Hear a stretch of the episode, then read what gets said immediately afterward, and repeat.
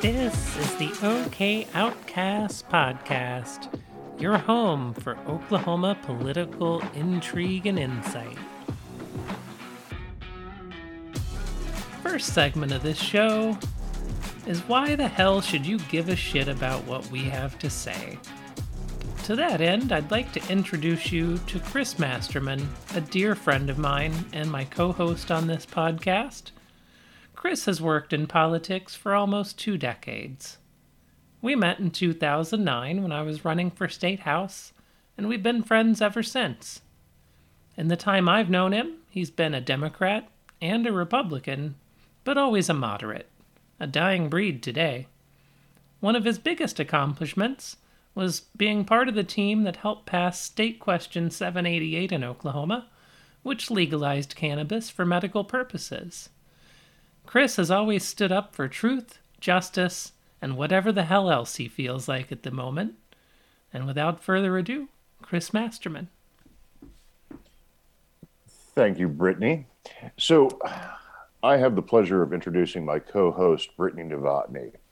She is an attorney and longtime political consultant who has experience managing political campaigns in multiple states. Most importantly, she is a close friend. She was the first openly transgender person to run for office in Oklahoma. And as an attorney, Brittany made history in 2017 when she and her co counsel secured a million dollar verdict for a transgender woman who had been wrongfully terminated from her job as a professor.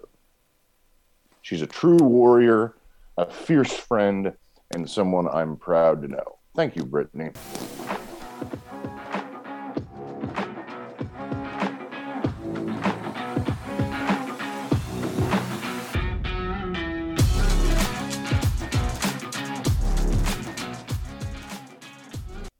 So, what's going on, Brittany? Hey, Chris, how are you doing today?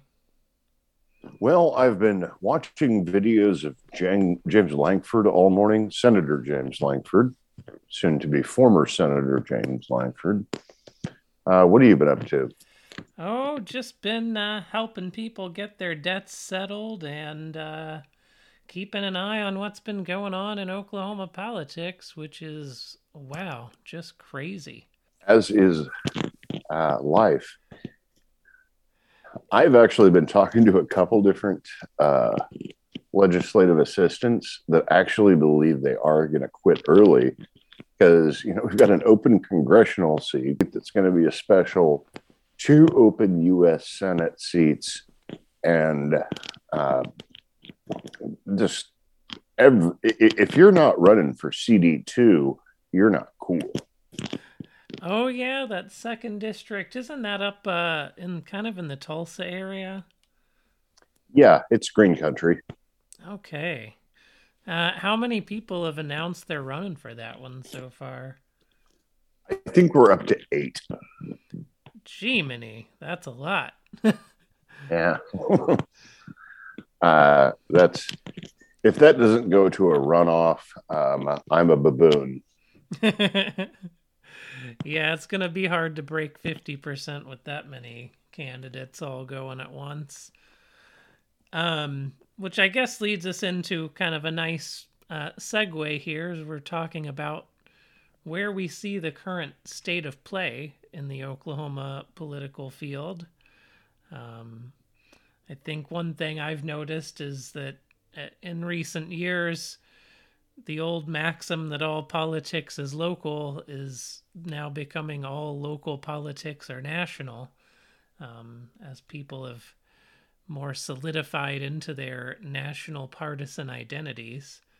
Um, and it seems that in Oklahoma, the Democratic brand is taken quite a beating, and um, you know Oklahomans are generally team red these days. So it seems that all the battles really amongst Republicans more so than between Democrats and Republicans. Would would you say that's about how you see it? I, I would say that it's kind of House v. Senate in both cases. Uh, you, the Oklahoma House has a very strong speaker, uh, Speaker McCall. Uh, and Representative McCall is extraordinarily intelligent and strong. And then the Oklahoma Senate, we have a a weak leader. Um, and in the U.S. Congress, I think it's a similar kind of deal. Uh, strong speaker, weak pro tem. Yeah, it is kind of that way, isn't it? That's very that's a very interesting observation, and uh, it's interesting to see how much more power uh, the House has in both of these cases. It seems, and almost you know I almost wonder if that's because of this highly partisan identification now that you know the those who speak more strongly to their base which you tend to find more in the house, um, are are getting more attention than those who try to who try to be more cautious and take a more deliberative approach. Um, you know, everybody in the world has always said the U.S. Senate is the most deliberative body in the world, and uh, the saucer where the coffee cools I don't know who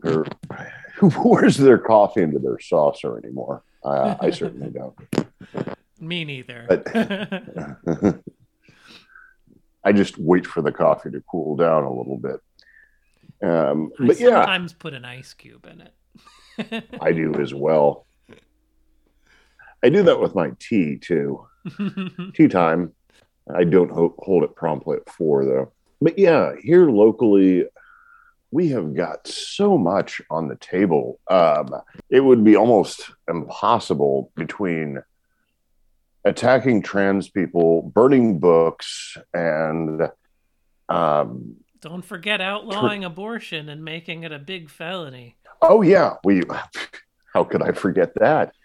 And then um, completely converting our school system to charter schools. So yeah, uh, that seems to be the goal of we should believe there should be no laws. It seems to me that the public schools issue is probably the single biggest dividing line in Oklahoma politics right now. It's you know one of Governor Stitt's chief agenda items in his State of the State address this year was uh, to pass this massive quote unquote school choice voucher bill that would have given huge tax breaks to people who send their kids to expensive private schools. Um, but that failed in the Senate uh, a couple weeks ago. And uh, if I'm not mistaken, that basically there are some mechanisms how it might be brought back, but it, it's al- almost assuredly dead for this session. Is that is that where we're at on that issue? What is dead may never die. well, thank you, Greyjoy. Um, uh, zombie bills become shell bills. Everything floats around and technically the Senate doesn't have shell bills in Oklahoma, but they do. Um, you can borrow a title. Uh, and and because the majority makes the rules, they can also suspend the rules anytime they want to, right? Yes, anytime uh, you can suspend the rules. It's been happening less this year because the Senate's tightened down a bit. So it's a little bit harder you need the uh, signature of the majority of the committee members and the chair. Uh, it, it, it's more complex. It's harder to do, but it can still be done. A drop petition is always possible. So, do you want to talk about drop petitions for a long time? Because uh, that's really boring. Yeah. Let's, let's talk about let's talk about weed. yeah, let's let's talk about stuff that's less boring than drop petitions. Um, you know, one thing we mentioned in the in the state of play, um, you talked about the CD two race being open.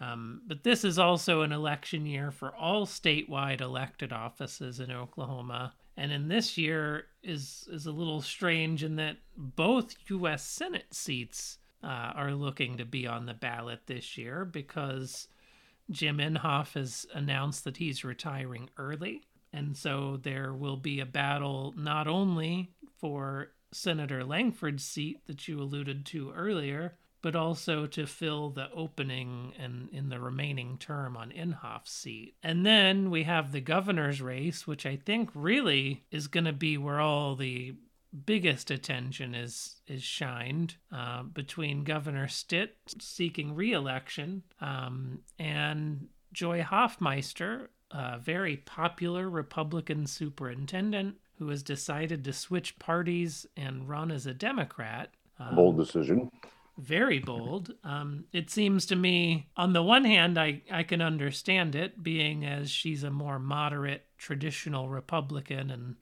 and less of a extremist, that she probably didn't feel like a Republican primary electorate would be as receptive to her. But because she's attached the D to her name in a year in which Democrats are not expected to do well nationally due to this being a midterm where Democrats hold the House and the Senate and the presidency at the national level, she's got an uphill battle. Uh, is that is that how you would see it? Um, I would add the caveat to there is a libertarian young woman that's running. If she is able to pull off enough votes to uh, get, you know, Stitt into a battle there for those votes in the general, we we might see Hoffmeister be able to pull it off. Uh, it, it, it's a long shot. It's a hail mary pass, but it's possible. Yeah, and and Stitt has his own issues in Oklahoma, in that he has decided pissed off the tribes. yeah, decided that he wanted to make one of his biggest battles as governor be to take on the tribes and take on their sovereignty, um, and to fearmonger about what that sovereignty means. So I think we also have some new battle lines in Oklahoma politics being drawn between the traditional oil and gas interests that have kind of run the state for many decades and some of the new money flowing into the tribes. And as they've now, you know, been developing hospitals and schools around the state and rural areas and almost filling the role the state government used to play in some of these rural communities. It, it certainly feels like um, the native tribes are making a little bit of a push to assert themselves and hold a little more power at the state level. Well, as you probably know, I've worked in a number of tribal elections. The Muscogee Creeks, or the Creeks as they now uh, are called. Um, quick plug for Reservoir Dogs. Reservoir Dogs, if anybody's listening, we'd love a sponsorship. Reservation but, Dogs, I, I believe. Oh, thank you. Um, a play on Reservoir I, Dogs. it, it, true. Uh, you, I've, uh, I've made an error. Um, Whatsoever shall we do? Cut, uh, cut, cut that, cut that, cut that, cut that, cut that, scrap the podcast. This is uh, just burn it to the ground. Let's throw our computers out the window. Uh, speaking of computers, you and I have both experienced technical issues today. I've been trying to uh, record screen grabs all morning and dealing with feedback. How frustrated do you get? Do you cuss at your computer? I definitely do sometimes. Um, sometimes I'm cussing at myself for forgetting to do something that I knew I should have done, but I'm often just yelling incoherently at my computer. yes, the string of cuss words would probably get us booted off whatever platform you're putting us on. it so, might. It might. Well, uh, speaking uh, of a string of curse words, you know, I think we'd be remiss to talk about the state of play in Oklahoma politics and how politics have become nationalized without discussing a little bit about January 6th and um, its connections to Oklahoma and how that could affect politics playing out in Oklahoma. Um, well, at the at the beginning of session this year, there were a bunch of people that were threatening to protest. Unfortunately, only eight of them showed up, and there were more state troopers than a drugstore jar of jelly beans. There's a lot of people actually at the Capitol I care about personally, not politically, but personally care about uh, very much. And I was happy when I went in and I was trying to get to a place and I got stopped.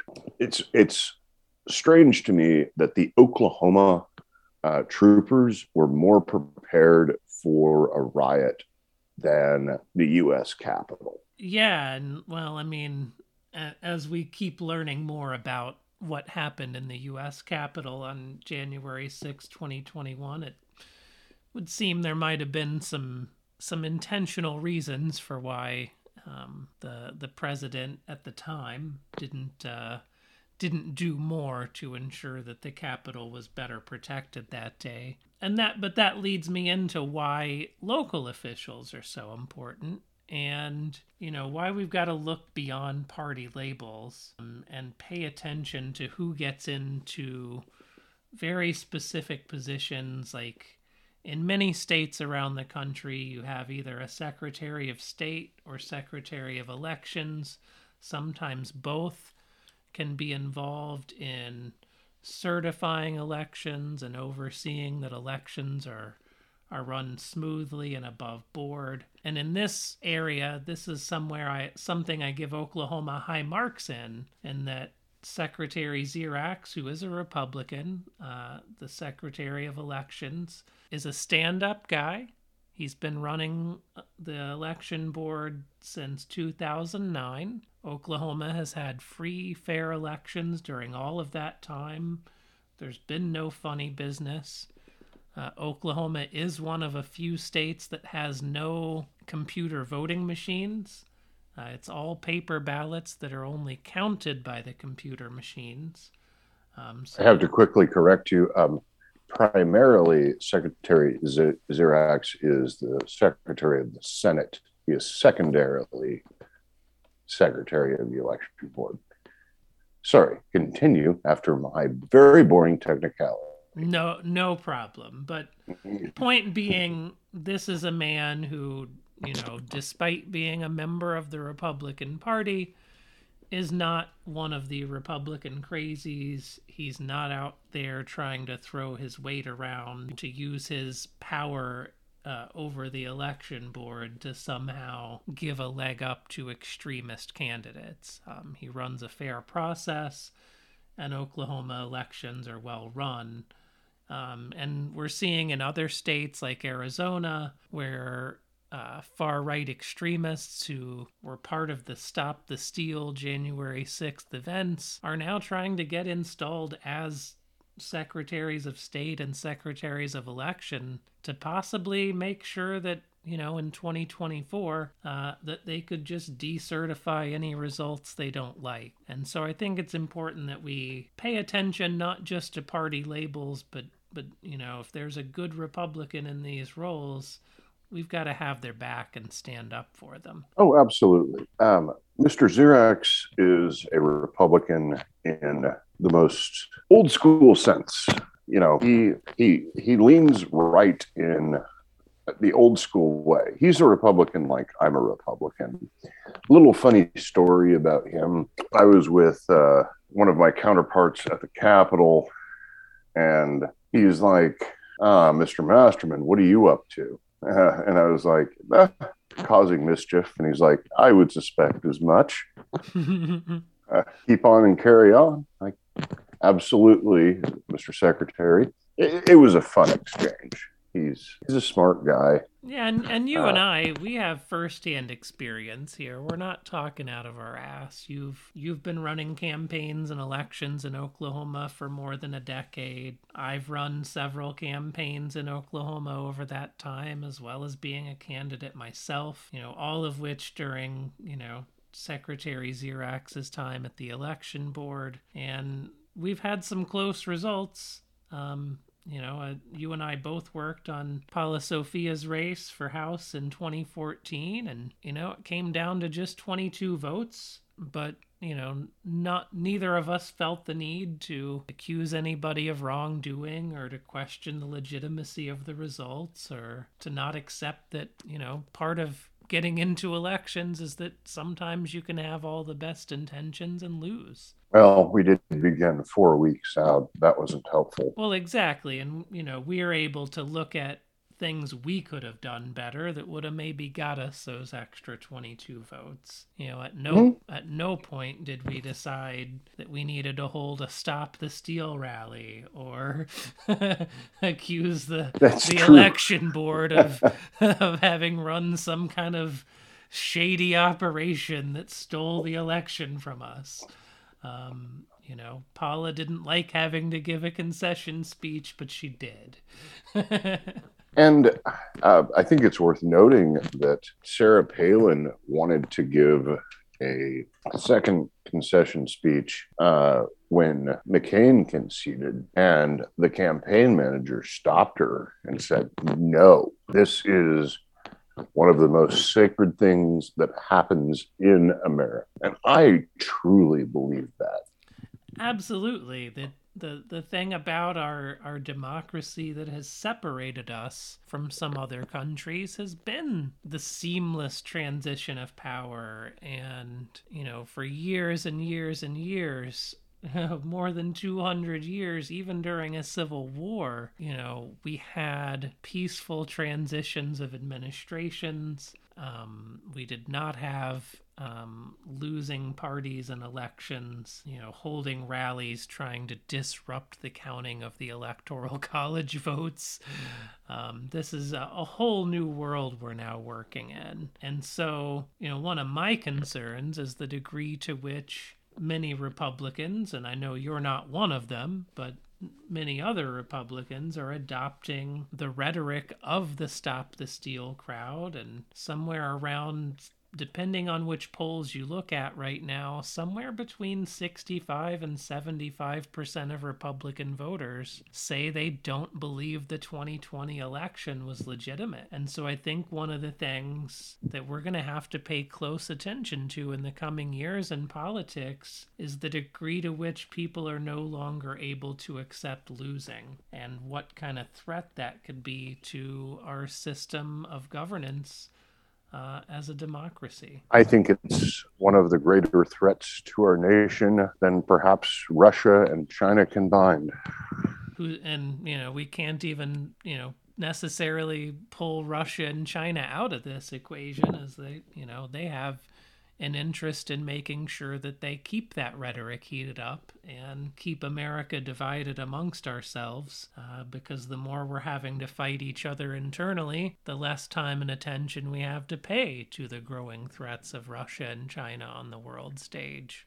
There's a group of countries called the BRICS countries stands for Brazil, Russia, India, China, and South Africa, that joined together more than a decade ago to start setting up an alternative to the Western IMF World Bank system. And so they started pooling their money together to create their own kind of World Bank. And they've been funding projects all throughout Africa, building infrastructure and making inroads with various countries on the African continent um, as they start trying to assert themselves as an alternative to the West. And so I think that's something we shouldn't ignore as Americans, and we need to be more aware uh, of exactly what's going on at the world stage and how that does impact us all the way down to the local level in Oklahoma. Well, I will recall an incident where I was hanging out with the uh, treasurer of the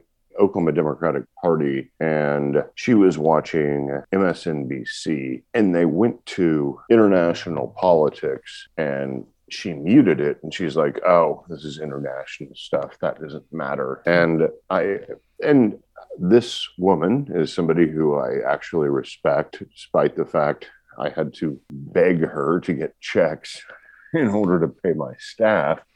She, I mean, she's an extraordinarily bright woman uh, who has worked in politics for a long time. But yeah, just the dismissal of like, who cares about international politics? We've obviously got to care now. Yeah. I mean, more and more now than ever. I, I, I um, and I kind of felt the same way at the time, but that was 2010 when we could afford to.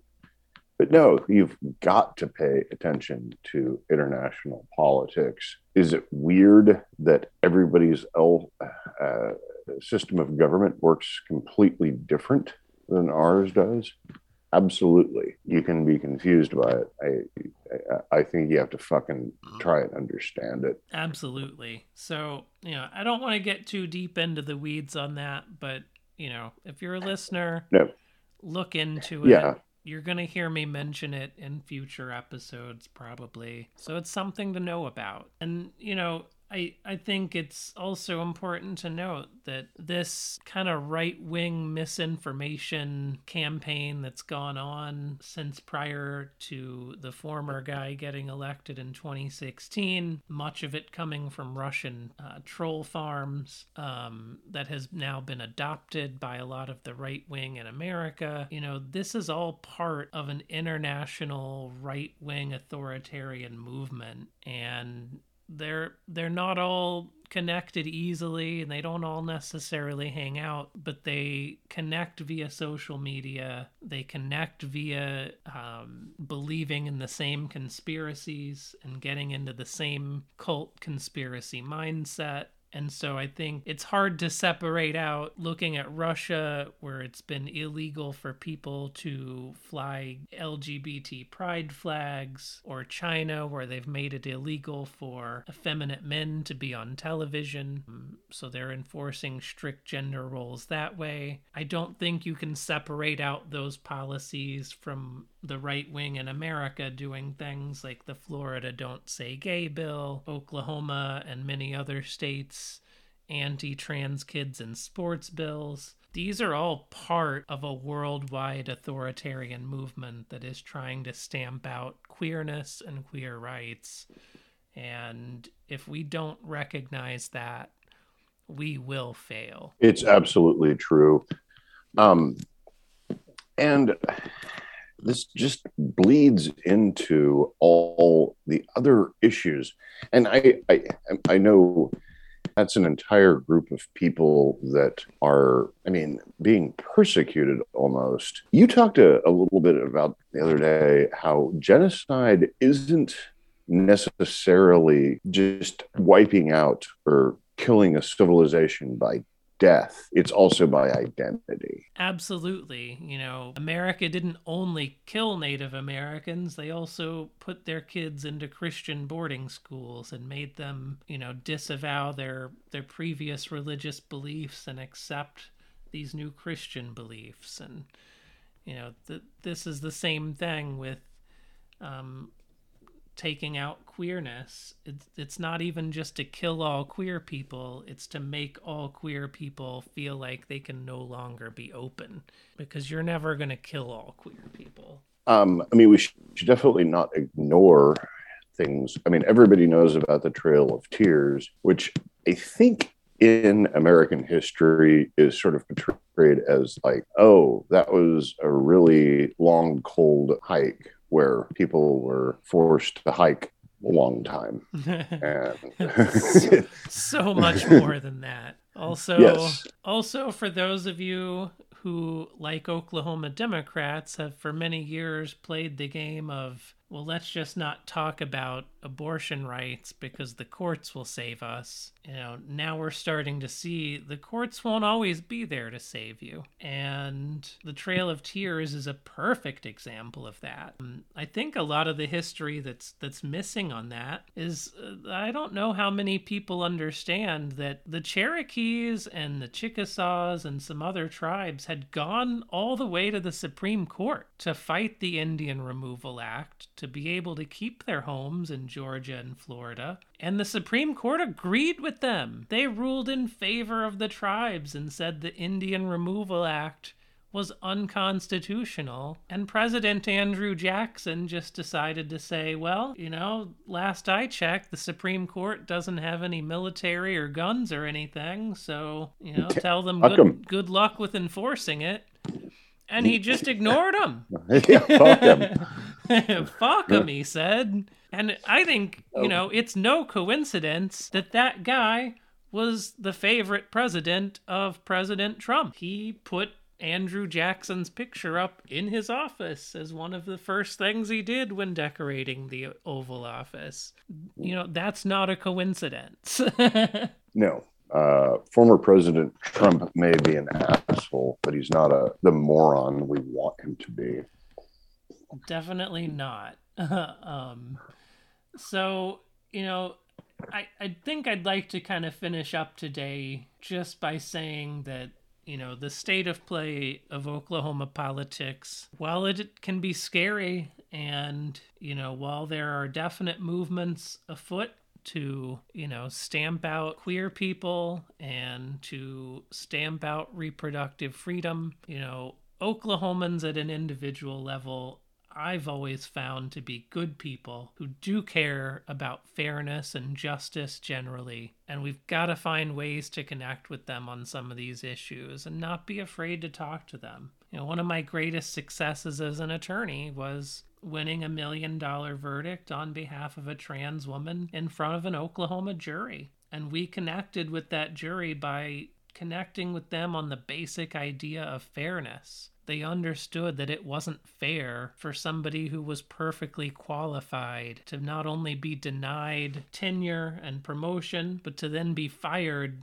merely because she was different than other people. They understood that that was unfair, and we got a unanimous verdict. And these were not all city folks, they were mostly rural folks on our jury because our jury pool was from the entire western district of Oklahoma, which includes like Ardmore, you know, Clinton, Weatherford, basically the whole western two thirds of the state. So this was not just a city jury that that found this. Listen, I would concur because I think on our closing note, you took Fox viewers and this this uh, late study results came out and they watched CNN for 30 days and they changed the perspective. And I think mm-hmm. that that's similar to your case. You give people good information for long enough, and they will actually change their opinion. Don't yell at them. Tell them they're stupid. Oh give them gosh, good information. Yes, yes, the the attitude of so many democratic people on Twitter and social media is to be so dismissive and hateful. Let us not fall into that. We've got to keep persuading because if we stop persuading, there's only one other option if we're just going to fall into partisan camps that neither side can ever compromise. When both when two sides enter a situation where compromise isn't an option, the only option left on the table is warfare. So if we want democracy to continue, if we want to keep living in a free, open, democratic society, keep trying to persuade. Don't give up the information wars. Don't just be defeated. We've got to keep persuading people. I will close with um, when Aaron and I were picking out a paint color for our house, we both knew we wanted blue. And we got a test color, which I'm sure anybody that's painted their house is familiar with. And it was too dark of a blue. And my wife began crying. Uh, she she hated it, and I was like, "It's okay. Uh, we'll figure out another blue." And uh, that's I'm I'm I'm going to actually use that. We can figure out another blue. And Brittany, you've seen the interior of my house. Do you like our blue? Well, turned out absolutely beautiful. Yeah, uh, that that was uh, several weeks of discussion deciding a paint color. The stakes are pretty low, you know. It's a paint color, but at the same time, what did it take? Discussion, talking, talking it out, and that's where I'm going to end my uh, my thoughts. Uh, you got anything else? I think this is a great spot to land for today. Um, you know, clearly the state of Oklahoma politics is very much in flux. This is a very big year, um, and it's important for people to pay attention. Um, we're going to be paying attention along the way with you, and we're going to hopefully bring you some some good insights and stories and thoughts on how we as moderate and progressive and conservative and all Oklahomans can start finding a way to work together again and and see each other not as enemies but as fellow Oklahomans looking for ways to to build our democracy and move it forward. And with that, follow us on Twitter. If you'd like to become a sponsor, please let us know. And thank you all so much for listening. Yes, and thank you for chatting with me today, Chris. And we look forward. Uh, we'll be back next week with more. Look forward to it.